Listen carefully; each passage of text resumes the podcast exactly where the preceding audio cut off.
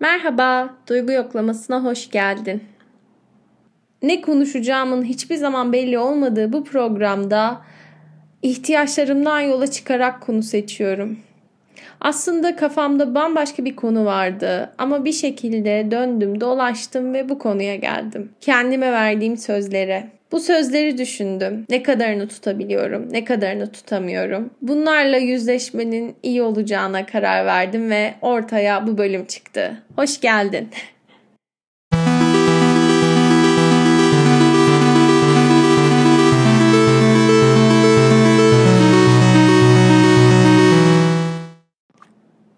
Belki çok klişe bir başlangıç olacak ama kendimize verdiğimiz sözler deyince aklımıza ilk başta pazartesi başlayacağımız diyetler, düzenli yapmak istediğimiz sporlar, sağlıklı beslenme alışkanlıkları, sağlıklı davranışlar, sağlıklı ilişkiler ve bunun gibi daha birçok şey aklımıza geliyor. Hep sürekli kendimize daha iyisini yapmak için, daha iyisini olmak için söz veririz. Ben de öyle tabii ki.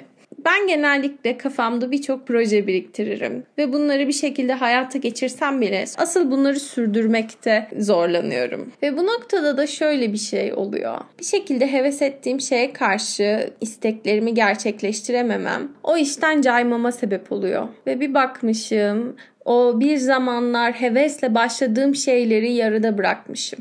Bu podcast'te buna dönüşecek diye çok korktum. Çünkü kendime bir söz vermiştim. iki haftada bir yayın yapacağım diye. Ama 3 hafta oldu. Hatta 3 haftayı geçti. Ve bu beni birazcık endişelendirdi. Anında kendime kızmaya başladım. Bir işi beceremiyorsun. Onu yarıda bırakıyorsun. Ne biçim insansın falan filan.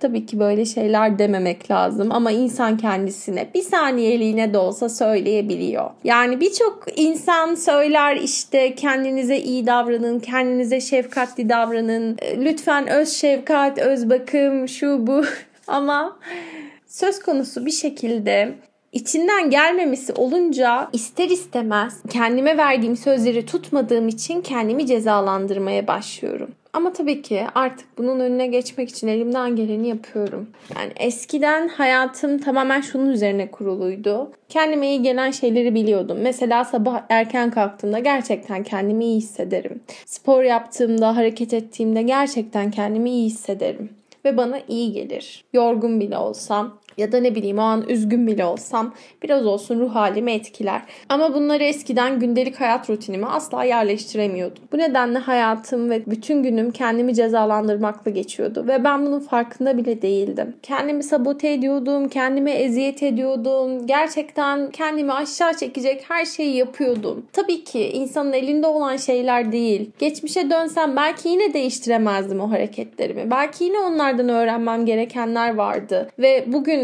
bir şekilde bunun farkına varabildim. Onları yaptığım için. Ama işte bunun farkında bile değildim. Bütün hayatım kendimi cezalandırmakla geçiyordu. Çünkü sürekli hayatım bir söz verme ve bu sözleri tutmama üzerine kuruluydu. Ve sonra ne yaptım? Kendime söz vermeyi bıraktım. Yani kendime karşı beklentilerimi sıfıra indirdim. Ve hayattan hiçbir şey beklememeye başladım. Bunun nasıl getirileri oldu? Açıkçası bilmiyorum. Bu da tam aslında pandeminin başlangıcına denk geliyordu oldu. Zaten geleceğin bir hayli belirsiz olduğu, en temel şeye yani sağlığa geri döndüğümüz bir zaman oldu. Geçim savaşları, evde kalma ve mental olarak bunalmama savaşları verdiğimiz bir dönemdi. Dolayısıyla o dönemde kendimden hiçbir şey bekleyemezdim. Ve kendimden bir şeyler beklemeyi bıraktığım anda bilmiyorum bir şeyler akıp gitmeye başladı sanki. Bunun net bir formülü yok. Yani kendinizden bir şeyler beklemeyi bırakın. Kendinize sözler vermeyi bırakın diyemem. Çünkü bunun böyle bir formülü yok. Bu bende böyle işledi. Sende nasıl işler bunu bilmiyorum. Ama kendimden bir şeyler beklemeyi bıraktığım anda galiba kendimi yargılamayı da biraz olsun bıraktım. Ve orada minik bir alan açıldı. O alan sayesinde aslında kendimi ne kadar çok cezalandırdığımı görmeye başladım.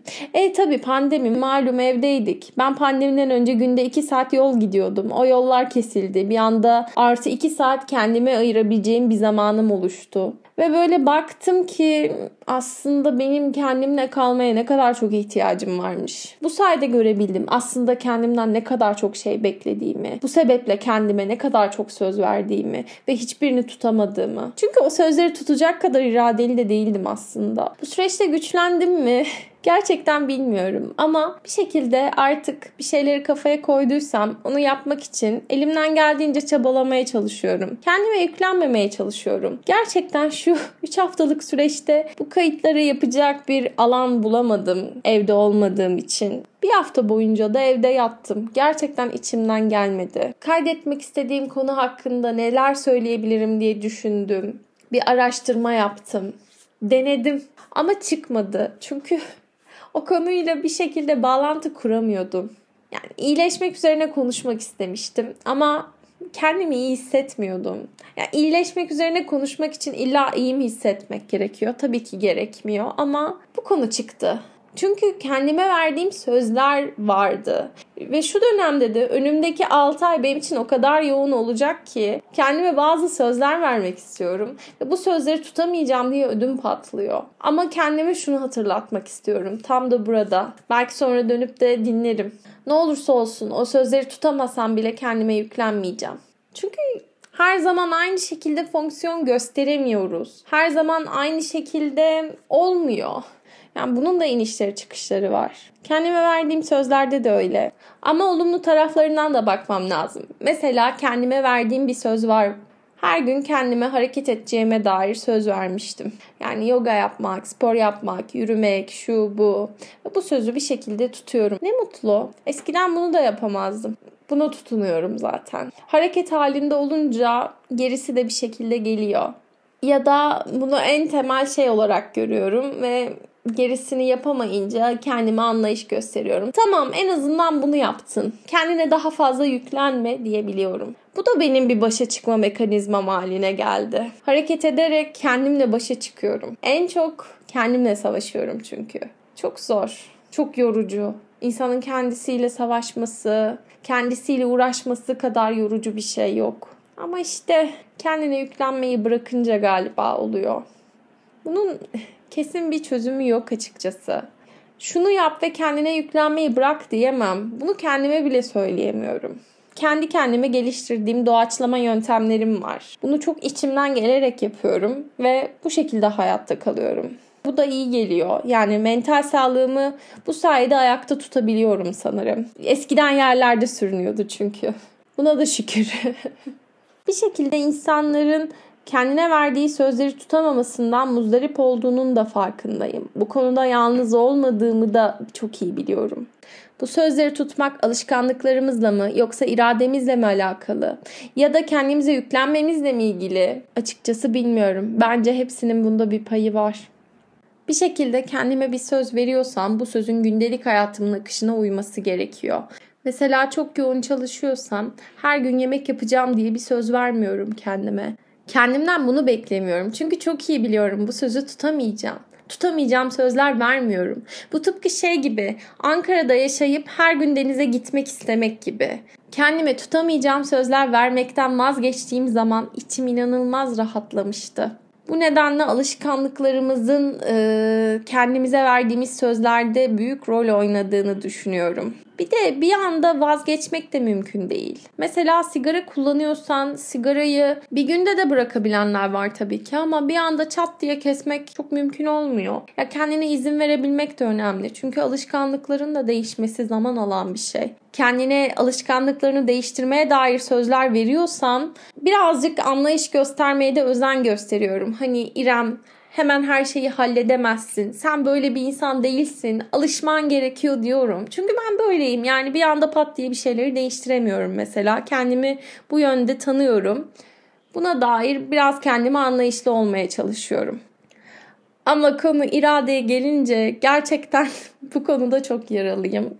Ne söyleyeceğimi gerçekten bilmiyorum. İrademi gerçek anlamda geliştirmeye çalışıyorum. İradeli bir insan olmaya çalışıyorum. Nefsime hakim olmaya çalışıyorum. İşte artık buna nefsine hakim olmak mı denir? Kendi nabzını tutmak mı denir? Her neyse bir sürü deyim var. Ben gerçekten kendi irademi geliştirmeye çalışıyorum. Çünkü hiç iradeli bir insan değildim. Yani iradeliyim demek gerçekten iddialı geliyor. Ama ben iradenin biraz daha kas gibi olduğunu düşünüyorum. Gerçekten üzerine çalıştıkça gelişen bir şey. İradeli olmaya çalıştıkça başka konularda da bir şekilde irade kazanıyorsun. Buna yatırım yaptıkça karşılığını aldığın bir şeymiş. Ve iradeli olmak da bana gerçekten bir şeyler kazandırdı. Mesela hayatıma bir disiplin kattı. Çok disiplinsizdim, çok sorumsuz bir insandım. Artık hayatımda bir şeylere karşı sorumluluk almaktan kaçmıyorum. Yani bu ne demek? Gerçekten bir şey benim sorumluluğumdaysa onu gerçekleştirmek için iradeli olmaya çalışıyorum. İrade çok yaralı bir konu benim için ve bence geliştirmenin de aslında o kadar kolay olmadığı bir şey. Yani gerçekten irade hakkında birçok şey söyleyebiliriz, birçok şey dinleyebiliriz, birçok şey okuyabiliriz. Nasıl irade geliştiririz, nasıl iradeli bir insan oluruz? Bunun hakkında çok şey var. Ama hayata dökmek, bunu pratiğe çevirmek çok kolay değil.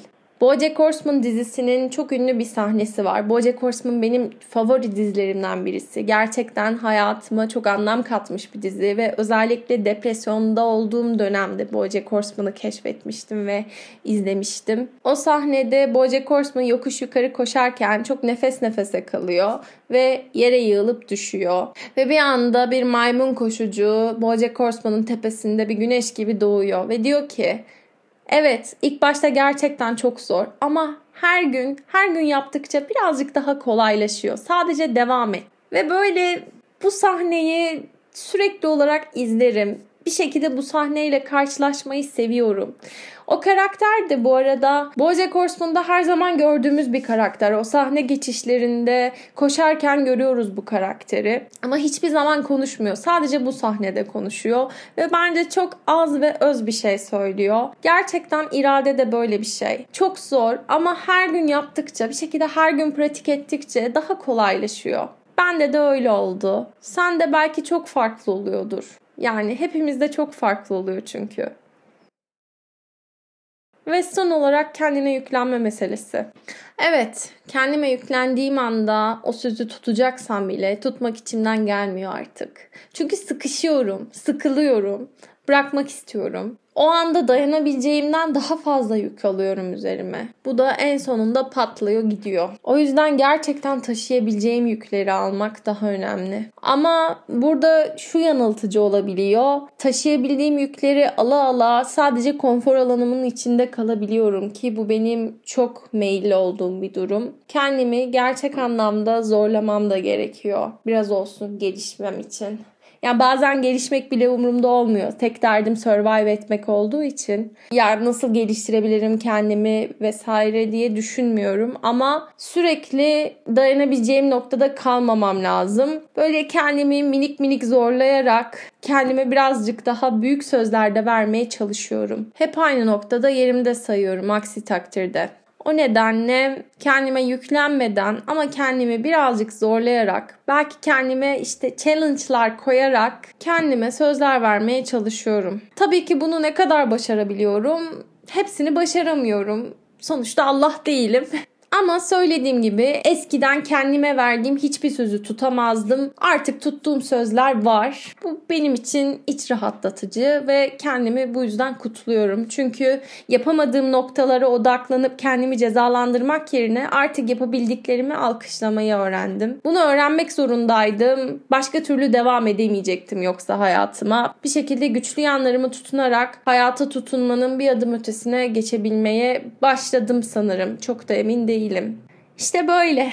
En azından bir podcast bölümü kaydettim ve kendime verdiğim bir sözü daha tutmuş oldum. Bu nedenle şu an kendimi iyi hissediyorum kişisel gelişim kokulu bir bölüm oldu. Yani söylediğim gibi bunların hiçbirini bir tavsiye olarak söylemiyorum. Çünkü bunların bir formülü olduğuna inanmıyorum. Herkes kendini bir şekilde tanıyarak kendi yolculuğunda kendine ait yöntemler geliştiriyor. Benim yöntemlerim bunlar. Belki sana ilham olur. Olursa ne mutlu bana. Beni Instagram'dan da takip edebilirsin. Yine ismim Duygu Yoklaması. İletişime geçmek istersen, podcast hakkındaki duygu düşüncelerini benimle paylaşmak istersen çok mutlu olurum. Ve aynı şekilde bu podcast'i takip edebilirsin. Yeni bölümler yayınlamaya çok kararlıyım. Devam edeceğim. Gelecek haftanın konusu da kim bilir ne olur. Bakalım o an neyden muzdarip olursam ona yönelik bir bölüm yapacağım muhtemelen. Öyleyse şimdilik hoşça kal. Sonra görüşürüz.